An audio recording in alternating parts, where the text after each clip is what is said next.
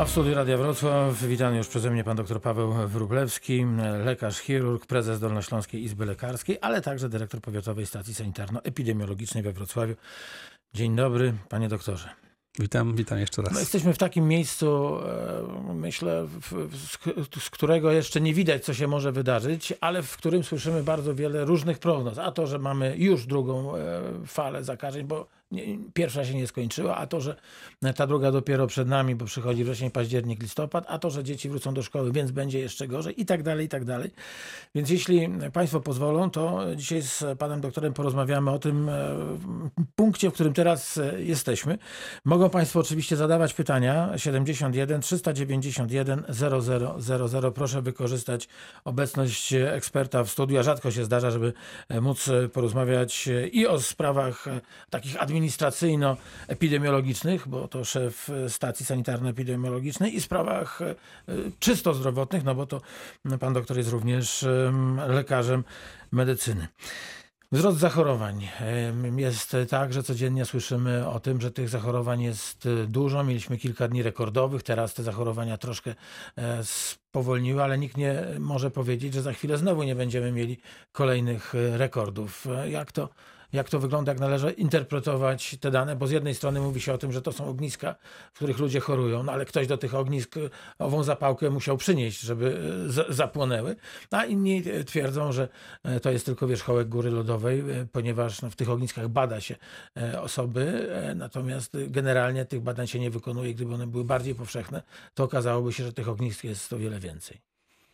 Podstawową cechą epidemii jest to, że ona się roznosi poprzez ruch. No, ponieważ mamy wakacje, troszkę te nasze obostrzenia złagodziliśmy, zaczęliśmy jeździć po, po kraju, no i stąd też y, należy się spodziewać tego, że i tak spodziewaliśmy się zresztą, że tych zachorowań będzie więcej.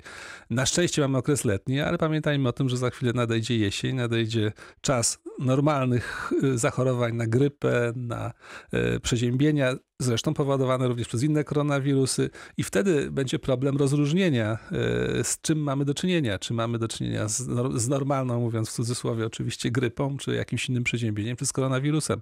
Tego się najbardziej boimy. Natomiast no, ten, ten stan można było przewidzieć. Rzeczywiście troszkę rozluźniliśmy nasze obostrzenia, ponieważ okazało się, że ten wirus nie jest jednak aż tak groźny, a jak przypuszczaliśmy, nie jest aż tak śmiertelny. Mamy tego efekt. No i strategia o której mówię od początku, jest jedna. E, opóźniamy e, tą epidemię po to, żeby nie zablokować systemu opieki zdrowotnej ciężkimi przypadkami, żeby dać czas naukowcom na poznanie tego wirusa. E, ważne, żebyśmy zrozumieli tę sytuację, bo tak naprawdę akurat epidemię przewidywali naukowcy już od jakichś 20 lat. Mamy mniej więcej rocznie około 200 epidemii na całym świecie. Przy tej mobilności różnych. było różnych. Przy tej mobilności było oczywiste, że prędzej czy później jakaś epidemia w pandemii coś się, coś się no. rozniesie. Doświadczenia z początku XXI wieku, myślę tu o innych koronawirusach, SARS, SARSie, MERSie, które wywoływały dużo groźniejsze choroby, spowodowały, że e, przygotowano pewien scenariusz na epidemię, który zresztą przećwiczono przez przypadek na typowym naukowym spotkaniu w zeszłym roku. E, dziś zwolennicy teorii spiskowych ten event 201, bo tak się nazywał, przedstawiają jako element zaplanowania tej epidemii. Nie, było dokładnie odwrotnie. Tam to spotkanie, typowo naukowe spotkanie, zresztą Światowa Organizacja Zdrowia co roku przedstawia takie raporty i zagrożenia, jakich, jakich się możemy spodziewać e, cywilizacyjnie, wtedy akurat uznano, że zagrożenie epidemią czy pandemią będzie największe i zrobiono taką symulację, na której naukowcy zasymulowali wszystkie działania, które trzeba podjąć. Tak się złożyło, że akurat mamy koronawirusa niespełna rok po tym wydarzeniu i te elementy wdrożono. Wdrożono je być może no, na pewno z, duży, z dużą dynamiką, ponieważ nie znaliśmy tego, tego wirusa. Nie wiedzieliśmy, jakie y, wywoła choroby, jakie objawy, jak bardzo będzie śmiertelny. Dzisiaj już wiemy, że nie jest aż tak groźny, jak y, można było się spodziewać, natomiast no, pamiętajmy o tym, że on nadal trwa. Nadal ważne jest, żebyśmy nie dopuścili do zwiększenia dużo, zwiększenia ilości zachorowań ciężkich, wymagających hospitalizacji, po to, żeby nasza służba zdrowia była wydolna i żeby można było ratować tych, te osoby. No i musimy cierpliwie czekać albo na szczepionkę, albo być może tak jak w przypadku poprzednich pandemii, czy właściwie epidemii, bo wtedy one nie osiągnęły aż tak dużej skali, no ten wirus w jakiś sposób sam się wyciszy ważne, jest żebyśmy zrozumieli mechanizm. Jest pan optymistą? Oczywiście, że tak, ponieważ e, to, z czym się w tej chwili borykamy, wynika tak naprawdę z postępu cywilizacyjnego. Najprawdopodobniej jeszcze 50 lat temu nikt by się nie zastanawiał, czemu nagle trochę więcej ludzi zmarło. No i pewnie, Ale niektórzy twierdzą, że, że wręcz przeciwnie, że tych zgonów jest o wiele mniej. To znaczy, Zresztą to- można przejrzeć statystyki i Cały, cały czas apeluję tak o wygląda. to, żebyśmy naprawdę e, korzystali z, z, z wiedzy sprawdzonej, a nie niesprawdzonej. Rzeczywiście zgonów jest mniej, natomiast ważna jest jeszcze struktura zgonów i przyczyny. Z tych zgonów może nawet nie mniej, no, są to porównywalne liczby w analogicznych okresach lat ubiegłych, natomiast jak się popatrzy na przykład na zgony z powodu wypadków, urazów, zatruć, ich prawie nie ma.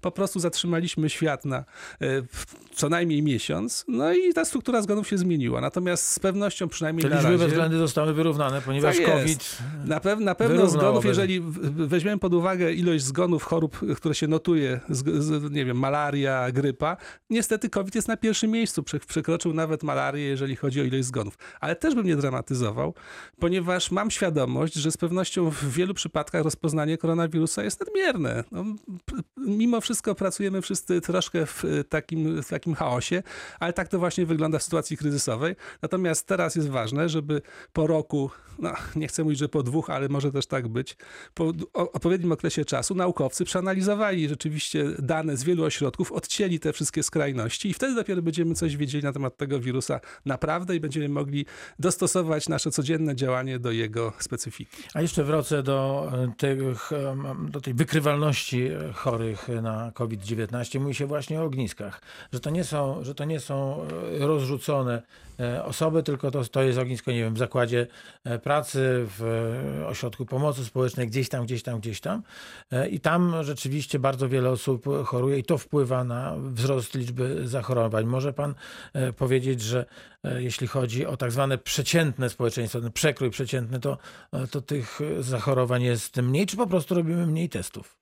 Wydaje mi się, że tych testów robimy całkiem dużo, aczkolwiek moglibyśmy robić jeszcze więcej. Ja cały czas jestem zwolennikiem, ażeby dać pełny dostęp do robienia testów z lekarzom rodzinnym, szczególnie jeśli chodzi o nadchodzącą jesień, ponieważ nikt nie będzie w stanie różnicować e, zwykłego przeziębienia z koronawirusem i zatkamy natychmiast szpitale zakaźne.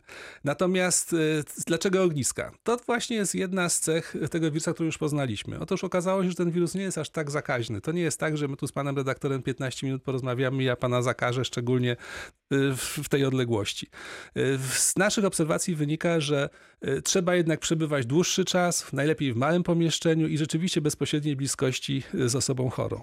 Stąd też bardzo dużo ognisk na weselach, gdzie jednak ta zabawa trwa dosyć długo i w dużej bliskości, a na przykład nie, nie spotkałem się z ogniskiem po pogrzebie. Stąd też zachorowania w zakładach pracy, na przykład w kopalniach, gdzie jednak przestrzeń w windzie wszędzie jest ograniczona, ci ludzie przebywali ze sobą bardzo długo i ten wirus się rozniósł. No jest cały czas jeszcze, można powiedzieć, pytanie i dyskusja, kogo uznać za chorego. Czy ten, który jest, ma koronawirusa w badaniach, ale nic mu nie jest, czy to jest chory, czy to jest faza bezobjawowa choroby. Do końca jeszcze nie wiadomo, na ile w tej fazie zakażamy, ale raczej chyba zakażamy, skoro praktycznie 90% osób, u których rozpoznajemy, choćby na przykład teraz w, w DPS, w jednym z DPS-ów wrocławskich, u których rozpoznajemy obecność tego wirusa, oni nie mają objawów. Więc, tak jak już wspomniałem, wiele to, rzeczy nie wiemy. czyli to może być przypadek, że został ten e, No, koronawirus trudno powiedzieć, czy wykryty. przypadek, ale no, cały czas jest pytanie, dlaczego jedne, jedne, jedne osoby chorują. Mówi się, że być może ilość wirusa musi być odpowiednia, żeby wywołać objawy. Dlaczego na przykład jedne, niektóre osoby ciężko przechodzą koronawirusa, umierają, bo to nie tylko dotyczy osób obciążonych y, innymi chorobami. Zdarzają się przypadki, które to trudno wytłumaczyć inaczej niż jakąś predyspozycją genetyczną. Na to wszystko potrzeba rzeczywiście zebrania informacji z wielu ośrodków, z wielu przypadków, przeanalizowania statystycznie i wtedy dopiero będziemy wiedzieli tak naprawdę, jak z wirusem postępować. Pan dr Paweł Wróblewski, prezes Dolnośląskiej Izby Lekarskiej, dyrektor Powiatowej Stacji Sanitarno-Epidemiologicznej we Wrocławiu. Dzisiaj gościem Reakcji 24 jest numer telefonu 71 391 0000. Jeśli mają Państwo jakieś pytania, to bardzo proszę e, telefonować. E, Pan doktor jest do Państwa dyspozycji. Pierwsza część Reakcji 24 właśnie teraz się kończy. Za chwilę wracamy do rozmowy. Wracamy do rozmowy. Dr Paweł Wróblewski, prezes Dolnośląskiej Izby Lekarskiej, dyrektor Powiatowej Stacji Sanitarno-Epidemiologicznej we Wrocławiu jest Państwa gościem. 71 391 0000 to numer telefonu do Radia Wrocław do reakcji 24. Obowiązki przypominacza spełnione. No to teraz, to teraz o tym zapobieganiu, zakażaniu innych, bo to jest chyba rzecz najważniejsza. Do tej pory jesteś, byliśmy przyzwyczajeni, że jeżeli jesteśmy chorzy, mamy objawy, no to uważamy, uważamy na, na, na bliskich, na dalszych, jesteśmy chorzy. No ale pan doktor, ja czujemy się świetnie, a możemy, możemy mieć w sobie koronawirusa. W związku z tym, no właśnie, co możemy zrobić dla innych bezpieczeństwa, ale także dla własnego bezpieczeństwa, no bo nie wiemy, czy ta osoba, która jest przed nami, jest zdrowa, czy nie. No i tu maseczki się kłaniają. Tak jest. I dystans społeczny, bo o tym trzeba pamiętać. Jak już wspomniałem wcześniej. Chyba o dystansie społecznym już nikt nie pamięta. E, No niestety, na to wygląda. No, tak jak wspomniałem wcześniej, e, wszystko wskazuje na to. No, na razie jeszcze takich e, jednoznacznych dowodów naukowych czy opracowań nie ma, ale wszystko wskazuje na to, że ten wirus nie jest jednak aż tak zakaźny, że ten dystans społeczny i te maseczki, o których się różnie ciągle mówi, jednak spełniają swoją rolę. Dlaczego? No, wirus to nie komar. To nie jest tak, że on sobie lata między nami, yy, zakaża. On musi mieć nośnik. Tym nośnikiem jest oczywiście nasza ślina, nasze wydzieliny, jeżeli mamy katar. Yy, W związku z powyższym naprawdę jak słucham yy, o różnych historiach, jak to maseczki na nic nie, nie wpływają, nie działają i że to jest w ogóle bez sensu, to, to, to się trochę tak śmieje, bo to można sobie zrobić własne doświadczenie, za przeproszeniem, splunąć bez maseczki z maseczką i od razu widać jaka jest różnica. Tu dajmy kropkę. E, Pani Eugenia z Legnicy się do nas dotelefonowała. Dzień dobry, witamy Dzień na dobry, antenie Radia miłego Wrocław. Panie doktorze, ja mam takie pytanie. Ja urodzona na Kresach, Lwów i 44 rocznik jestem, mając dwa latka, a mama 30 lat, mając 30 lat chorowałyśmy na malarię. Byłyśmy leczone, y, Sowieci nas leczyli strychniną. To, co z opowiadań rodziców wiem. Jak to się ma do koronawirusa? Czy ja jestem w grupie zagrożonych? Bo na, na pewno, bo to już mm, 74 lata temu byłam leczona. Jak to się ma do koronawirusa? Wie pani, ja myślę, że tego materiału genetycznego to nic nie ruszy, także raczej się może pani czuć bezpieczna, natomiast z pewnością malarię, rozumiem, uważać. rozumiem, że malarię wyleczono, no bo, bo przecież pani, pani przeżyła już piękny wiek. I no, nie ma jakiejś korelacji. Na początku mówiono, że jeżeli e, jest wirus grypy, to nie będzie wiru, koronawirusa. No już z tego, z tego poglądu już również e, zrezygnowano, wręcz przeciwnie, mówi się, że szczepienia nawet na grypę na tyle podnoszą naszą odporność, że być może e, koronawirus nam nie zaszkodzi. Także tutaj żadnej korelacji nie ma w tej chwili. Myślę, że może pani, jeżeli pani jest poza tym osobą stosunkowo zdrowią, to aż tak się tym nie przejmować. Natomiast No rzeczywiście zawsze ten wie wiek, ten wiek zawsze y, powinien być w tyle głowy. Choruję na ciśnienie tętnicze, przepraszam, i tak mówię. Mam jaskrę, też odziedziczyłam po przodkach, nie wiem po kim. No, a jeszcze chciałam zapytać, bo mój brat był y, operowany y, we Wrocławiu na neurochirurgii, miał guza mózgu, ale to już 30 lat nie żyje i trzeba było oddać krew. I ja mówię do, do profesora, panie profesorze, ja mogę oddać bratu krew. Na jaką chorobę pani chorowała? Na jakie choroby? No ja mówię wieku dziecięcego. I chorowałam na malarię. I profesor mówi, pani chorowała na malarię, to nie może pani nigdy oddać krwi. To jest po pierwsze. A po drugie, nie może pani wyjechać do, jak to się mówi, do ciepłych krajów. No, No ja się nie wybieram, nigdy się nie wybierałam do ciepłych krajów, bo ja wolę zimne powietrze, takie normalne, a nie, nie jakoś stykotę czy coś. No w transfuzjologii rzeczywiście, jeżeli akurat ostatnio oddawałem osocze, więc rzeczywiście tam tych obostrzeń jest bardzo dużo. Trzeba wypełniać e, no, kilkanaście co najmniej stron ankiety, spowiadać się ze wszystkich możliwych chorób profilaktycznie, żeby po prostu nie zaszkodzić e, ewentualnemu biorcy. Natomiast no, też nie opłaca się oczywiście robić badań na przykład jakichś genetycznych, czy badań przeciwciał, e, żeby sprawdzać, czy na przykład u pani pozostały jakieś ślady tej choroby, czy nie. Po prostu w takich sytuacjach takiego potencjalnego dawcę się eliminuje profilaktycznie.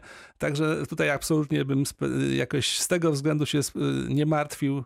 Co najwyżej rzeczywiście ten wiek. Tak się jakoś składa, że e, koronawirus gorzej przechodzą osoby głównie ze, ze schorzeniami dróg oddechowych. Także na tym trzeba pamiętać, ewentualnie z jakimiś ubytkami e, odporności, ale myślę, że pani wiek udowodnił, że ma pani dosyć zdrowy organizm. Także Tak, to znaczy, pilnujmy się, ale, ale bez jakiejś nadmiernej przesady. Tak, panie doktorze. Nie chorowałam nigdy na anginę, na zapalenie oskrzeli, nic takiego nie miałam. E, No, powietrze, wiadomo, były inny klimat, był tam na wschodzie, mroz, mróz, zima.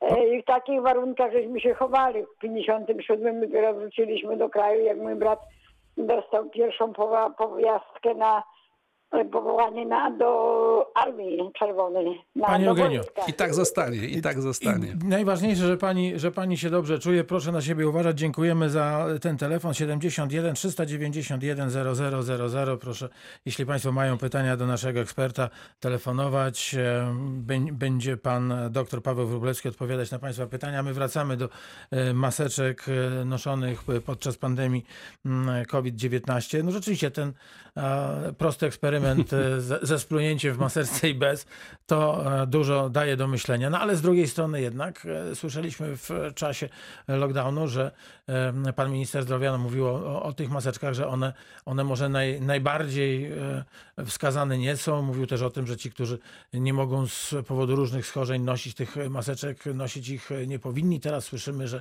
że nie ma przeciwwskazań do noszenia owych maseczek. Cały czas mówimy o tym, że nie nosimy tych maseczek przez 24 godziny na No i to warto o tym wspomnieć. Tylko wtedy, kiedy nie wiem, idziemy na zakupy, kiedy jedziemy w, w autobusie, tramwaju, może nawet wtedy, kiedy jedziemy, jedziemy w pociągu, a w, w przedziale czy, czy w bliskości są, są inni podróżni. No, no, dużo znaków zapytania dotyczących tych maseczek jest i chciałbym, żeby pan na nie, na nie odpowiedział, ale najpierw pani Anna ze Strzelina. Dzień dobry. Dzień dobry. Proszę pana, ja mam e, pytanie do pana doktora. Chciałem się dowiedzieć, kiedy będą e, poradnie, poradnie specjalistyczne we Wrocławiu dostępne, otwarte? No to pytamy prezesa Dolnośląskiej Izby Lekarskiej. To jest problem, tak jak i zresztą problem z dotarciem do lekarza rodzinnego, przynajmniej w niektórych miejscach. On wybuchł y, już na początku epidemii i był związany zresztą tak jak i ze szpitalami, z, z jednostkami zamkniętymi, związany był głównie z tym, że nie było środków ochrony. I rzeczywiście wtedy trochę nam ta służba zdrowia się sparaliżowała. E, Na szczęście, jeśli chodzi o szpitale, organy założycielskie stanęły na wysokości zadania. Rzeczywiście w tej chwili raczej nie ma problemu z tymi środkami ochrony. E, Zresztą przeorganizowano troszkę pracę, utworzono tak zwane oddziały buforowe, gdzie najpierw taki pacjent y, jest odizolowany, czeka na wynik badania. Wszystkim praktycznie przyjmowanym do szpitala robi się te badania. No niestety takich rozwiązań nie wprowadzono jeszcze do opieki ambulatoryjnej. I tu jest pewien kłopot rzeczywiście, bo też trzeba pamiętać o tym, że lekarze rodzinni jednak funkcjonują trochę w innej sytuacji ekonomicznej. Oni po prostu dostają stawkę stałą y, za pacjenta. Nikt nie wkalkulował w nią na przykład kosztu dodatkowych środków ochrony, a to nie jest mały koszt. Taka maseczka typu PF2 to kosztuje około 11-12 zł, do tego fartuch za co najmniej też pewnie z 19, rękawiczki. Nagle się okazuje, że na, do, na, do pacjenta trzeba dołożyć jeszcze, mówiąc tak kolokwialnie, ze 150 zł. Nikt tego nie przewidział. Stąd mamy troszkę paraliż y, opieki ambulatoryjnej. Y, s- Starają się mimo wszystko te placówki korzystać z tych teleporad słynnych.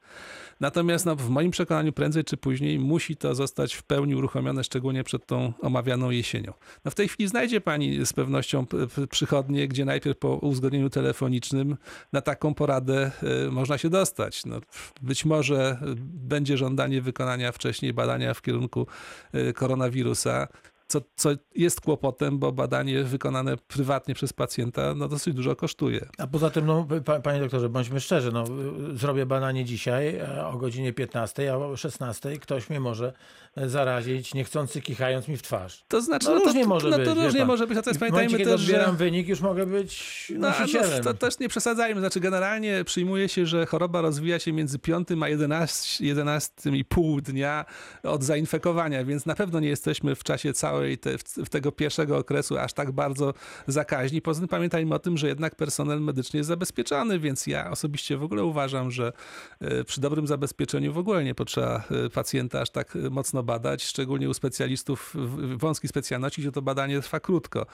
E, No, cały czas apelujemy, żeby jednak e, opieka zdrowotna ruszyła. Tutaj tak naprawdę największym argument to ma fundusz, bo jeżeli Narodowy Fundusz Zdrowia nie będzie płacił za niewykonywanie usług, jeżeli zacznie weryfikować teleporady i uzna jednak, że y, ich jest za dużo, powinna być jednak również normalna, klasyczna działalność, to z pewnością będzie to wystarczająca motywacja do tego, żeby zmobilizować więcej specjalistów czy lekarzy rodzinnych do pracy. Natomiast cały czas podkreślam, że no, kluczem jest bezpieczeństwo. Jeżeli będzie dobre wyposażenie w środki zabezpieczenia medycznego przed infekcją, to z pewnością służba zdrowia zacznie dobrze działać i niestety w moim przekonaniu musimy się do tego przygotować, bo według mnie ta sytuacja na pewno potrwa jeszcze długo. Dziękuję. Dziękujemy bardzo Pani Aniu. No ale z drugiej strony też, Panie doktorze, jest tak, że apelują lekarze do, do pacjentów, e, żeby nie zasypiać gruszek w popiele, bo przecież jeśli mamy e, choroby, które nie mówią do widzenia, bo jest koronawirus, one się w nas rozwijają, a my zwlekamy, czy nie mamy dostępu do, e, do specjalistów, czy do służby zdrowia, no to to się w konsekwencji może dla nas skończyć równie e, tragicznie jak ewentualne zakażenie. Mówię cały czas Niestety, może. niestety i to samo może dotyczyć systemu, ponieważ system też się, za, myślę o systemie opieki zdrowotnej, zatka się z powodu nagle dużej ilości ciężkich chorób. Innych niż e, Też, koronawirus. też to wszystko widzimy. Niż też, COVID-19 Te, też rzeczywiście apelujemy i też być z tego względu no, te szpitale jednak powróciły do mniej więcej planowej pracy, ponieważ już y, obserwowano y, jedno, zwiększenie problemów medycznych dużo bardziej, no, dużo większych, no, ostrych przypadków. Także tutaj oczywiście jest to pewien problem. Czy teraz cieszymy się z niewielkiej śmiertelności, bo koronawirus z jednej strony zabiera jednak trochę ofiar, a z drugiej spowodował, że innych przypadków nie mamy i za chwilę nam się zwiększy śmiertelność z powodu tego, że faktycznie choroby przewlekłe nie były leczone i w tej chwili są już, jest już za późno na ich leczenie. Wracamy do maseczek. Jaka jest prawda? No prawda jest taka, pamiętajcie Państwo, że tak. Znaczy przede wszystkim tamte e, słowa ministra były trochę w innej sytuacji. W sytuacji, gdy praktycznie za- nakazano te maseczki nosić wszędzie, co faktycznie jest uciążliwe. No, e, nie wyobrażam sobie rzeczywiście przebywać w takiej maseczce cały dzień. W tej chwili personel medyczny, szczególnie ci, te osoby, które dyżurują, mają ciągłość pracy w, dobie, bardzo narzekają na dyskomfort związany z maseczkami, no ale co zrobić, takie jest życie. Natomiast z No pewnością... a, a w takim razie, jeżeli ktoś ma kłopot noszeniem maseczki i chce, chce być fajny dla, dla swojego otoczenia, to No mamy przyłbicę jeszcze. przyłbica jest- nie wystarczy? No, no według mnie oczywiście, że wystarczy. To są bardzo e, niektóre konstrukcje. Ostatnio sam korzystałem przy egzaminowaniu studentów z takiej przyłbicy na okularach. Bardzo, bardzo wygodna rzeczywiście była, chociaż na pewno tego, tego typu szybki trzeba częściej zmieniać i się trudniej czyszczą. Natomiast na pewno e, różne tam publikacje sensacyjne, jak to maseczki zabierają tlen i ludzie się duszą, no naprawdę między bajki włożyć, bo ja około 20 lat pracowałem jedną trzecią swojego życia e, doby, doby pracy, pracowałem w maseczkach i jakoś żyję Jako i nawet 6, 6, 7 maratonów przebiegłem i mi to nie zaszkodziło i zresztą większość zabiegowców tak funkcjonuje. Także naprawdę y, sporadyczne używanie maseczki y, do sklepu, gdy, gdy idziemy, idziemy do urzędu, nikomu nie zaszkodzi. No ale też, ale też oczywiście tutaj była mowa o tym odsłanianiu nosa. No więc właśnie, to chciałem o tym powiedzieć, że mamy maseczki, oczywiście, że tak. E, Nie, nie wiem ile procent, bo nie zmierzyłem, ale na pi- pierwszy rzut oka to przynajmniej połowa osób e, ma nosy na wierzchu. No, Jest kłopot rzeczywiście z y, oddychaniem, szczególnie w gorący dzień w takiej maseczce. Ja to na przykład obserwuję czy w kościołach, czy w dużych hipermarketach. Z tym, że też pamiętajmy jeszcze o tym dystansie. No jeżeli jesteśmy w takiej sytuacji, że faktycznie od, od nas osoby są oddalone, no to możemy odetchnąć przez chwilę, opuszczając sobie tę maseczkę poniżej nosa. Natomiast jednak, no mimo wszystko, gdy jesteśmy w tym małym pomieszczeniu, w urzędzie, czy, czy załatwiamy jakąś sprawę, czy w sklepie nawet, no postarajmy się wytrzymać jednak w tej maseczce założonej na nos, ponieważ nos tak samo mm, ma wydzielinę i tak samo może zakażać, jak i wydzielina z ust. Nie wiem, czy, czy dobre, dobrych fachowców teraz zacytuję, ale e, mówią epidemiolodzy o tym, że liczba tych e, wirusów u osoby zakażonej e, jest taka sama w ustach, jak i w nosie. W związku z Tak tym może być, tym te, bardziej, tym bardziej rzeczywiście te nawet dwie drogi oddechowe tak. zupełnie spokojnie mogą rozsiewać wokół. Nosogardziel to jest bardzo Wirusa. szerokie pojęcie i faktycznie przez nos nawet w tej chwili preferuje się, żeby brać wymazy zarówno z gardła, jak i właśnie przez nos z nosogardzieli, bo wtedy mamy najskuteczniejszy wynik badania. To teraz te podstawowe zasady bezpieczeństwa podczas pandemii. Spo- Spotkałem się z taką oto em, tezą, że jeżeli wchodzimy do sklepu, tam są różne środki dezynfekcyjne, no i my musimy wziąć, nie wiem, butelkę, czy ten, ten rozpylacz, który nam e, ów środek na ręce e, poda, to, to my się bardziej zarażamy, bo ileś tam osób tą ręką brudną e, dotykało Tak bardzo, bardzo się uśmiałem, uśmiałem się swego czasu, jak dwóch marszałków Senatu, prawda, przekomarzało się z racji różnic politycznych, jak się powinno używać takiego e, dozownika. Jeden, że łokciem, prawda, jak o mało go nie złamał, zresztą drugi że otwartą ręką, że niby źle. No proszę Państwa, jak już dezynfekujemy te ręce, to naprawdę wszystko jedno, czy my dotkniemy Czym tej wzięliśmy? bulki, butelki z góry, z dołu, czy, czy, czy, czy jakoś obok. No po prostu jak je zdezynfekujemy, no to jakiś czas jesteśmy bezpieczni. No taka jest prawda. Czy dezynfekcja jest równoznaczna z umyciem rąk?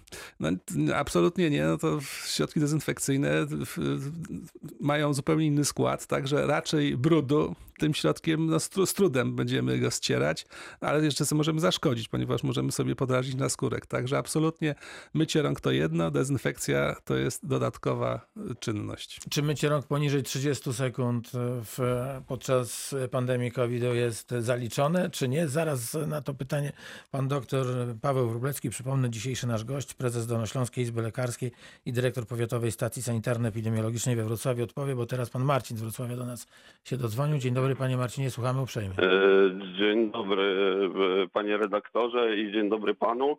E, Chciałem dopytać, bo pan twierdzi jakby, że mm,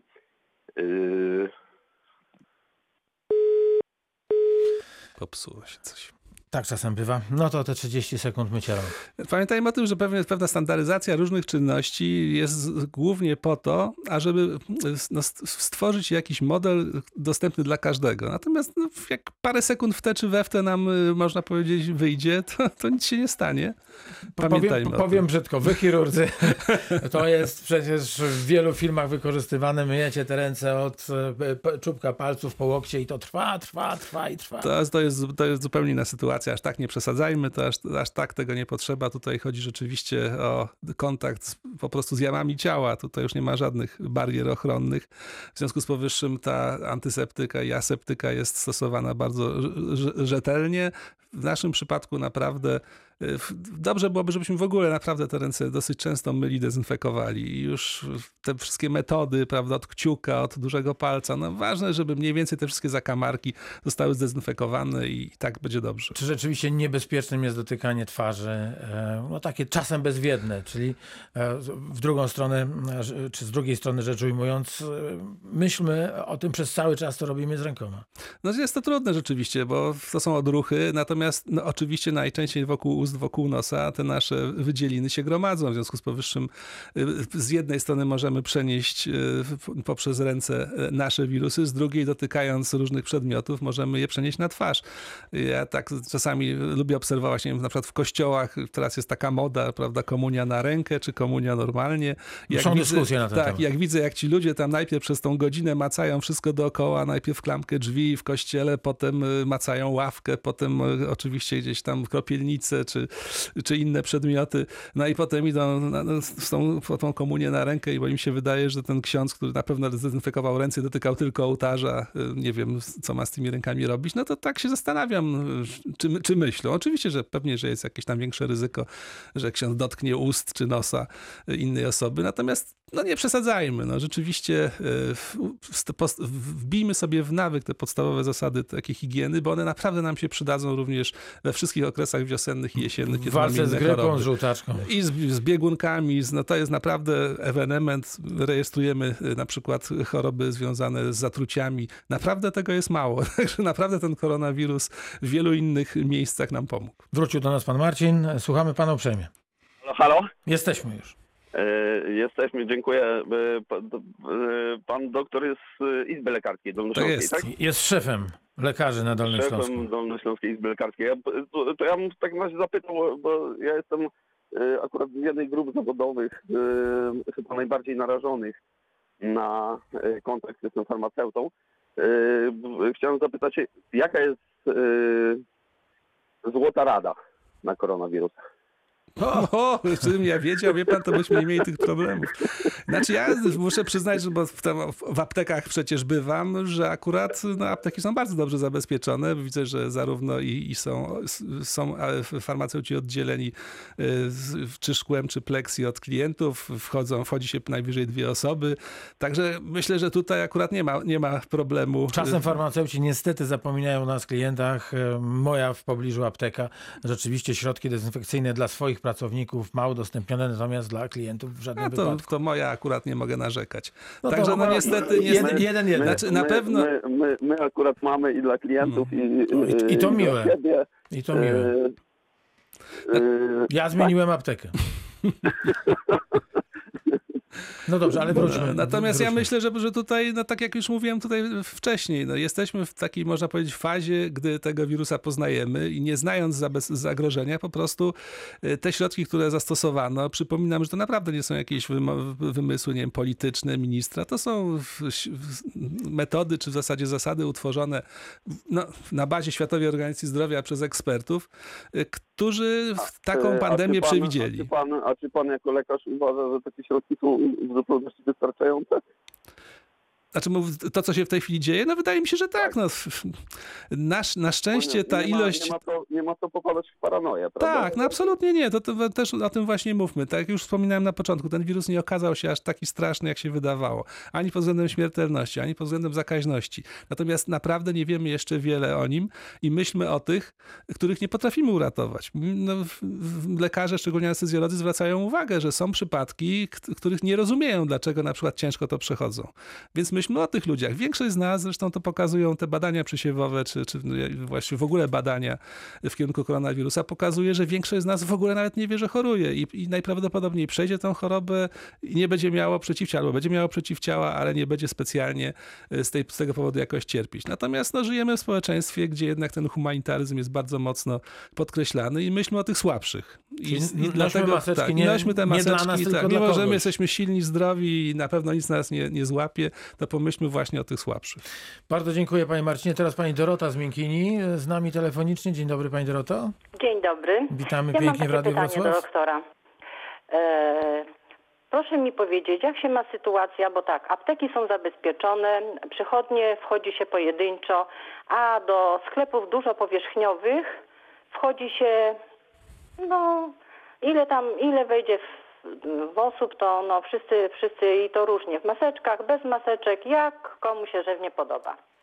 Czy jest na to jakiś, ja nie wiem, no punkt, paragraf, przepis, że no jednak nośmy te maseczki, maseczki w tych dużych sklepach, żeby to było no wyraźnie powiedziane, że do sklepów tych dużo powierzchniowych wchodzimy jednak w maseczkach i te maseczki niech będą na nosach. Tak powinno być. Ma Pani rację, że jest to rzeczywiście duży problem. Problem polega, można powiedzieć, co najmniej na dwóch elementach. Coraz częściej na szczęście zdarza się, że jednak czy y, strażnicy w tych dużych sklepach, czy ekspedienci zwracają uwagę. No, odważyli się, szczególnie chyba po tych wydarzeniach w innych regionach naszego kraju, gdzie mamy te obszary czerwone, gdzie poszły kontrole do tych sklepów. O tym się już mówi. Natomiast ja sam byłem świadkiem y, w jednym z naszych No, dużych sklepów, gdy strażnik słowo. podszedł do, do pana, który tej maseczki nie założył. No i ten pan zaczął na niego krzyczeć, no, że właściwie co on sobie myśli, on jest wolnym człowiekiem.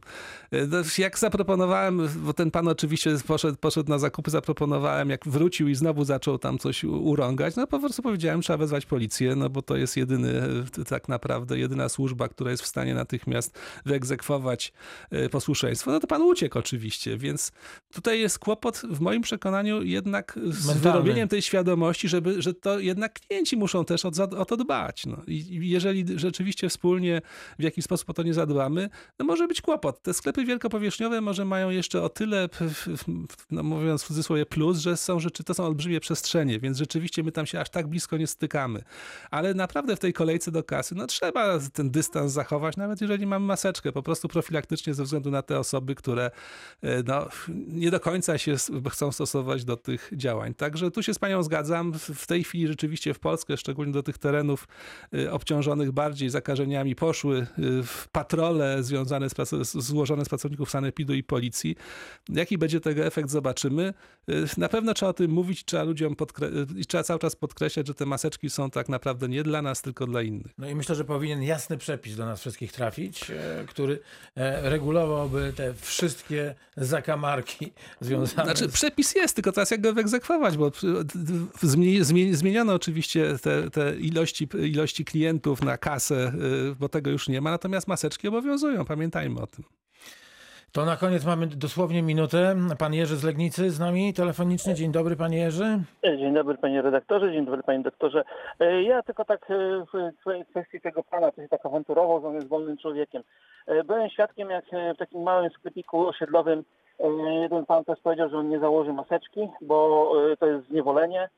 Na co pani kasjerka bardzo pięknie mu odpowiedziała, że w takim razie niech się rozbierze i chodzi po ulicy, bo nakaz chodzenia w ubraniu też jest zniewoleniem.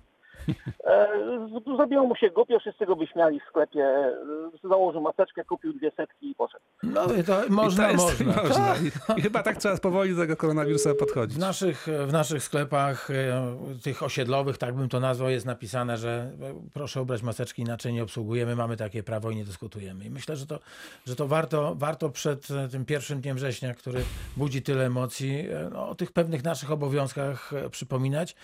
Dziękuję za dzisiaj. E, Mam nadzieję, że się będziemy jeszcze spotykać. Pan dr Paweł Wróblewski, prezes Dolnośląskiej Izby Lekarskiej, dyrektor Powiatowej Stacji Sanitarno-Epidemiologicznej we Wrocławiu był gościem Reakcji 24. Dzięki. Dziękuję bardzo, do usłyszenia.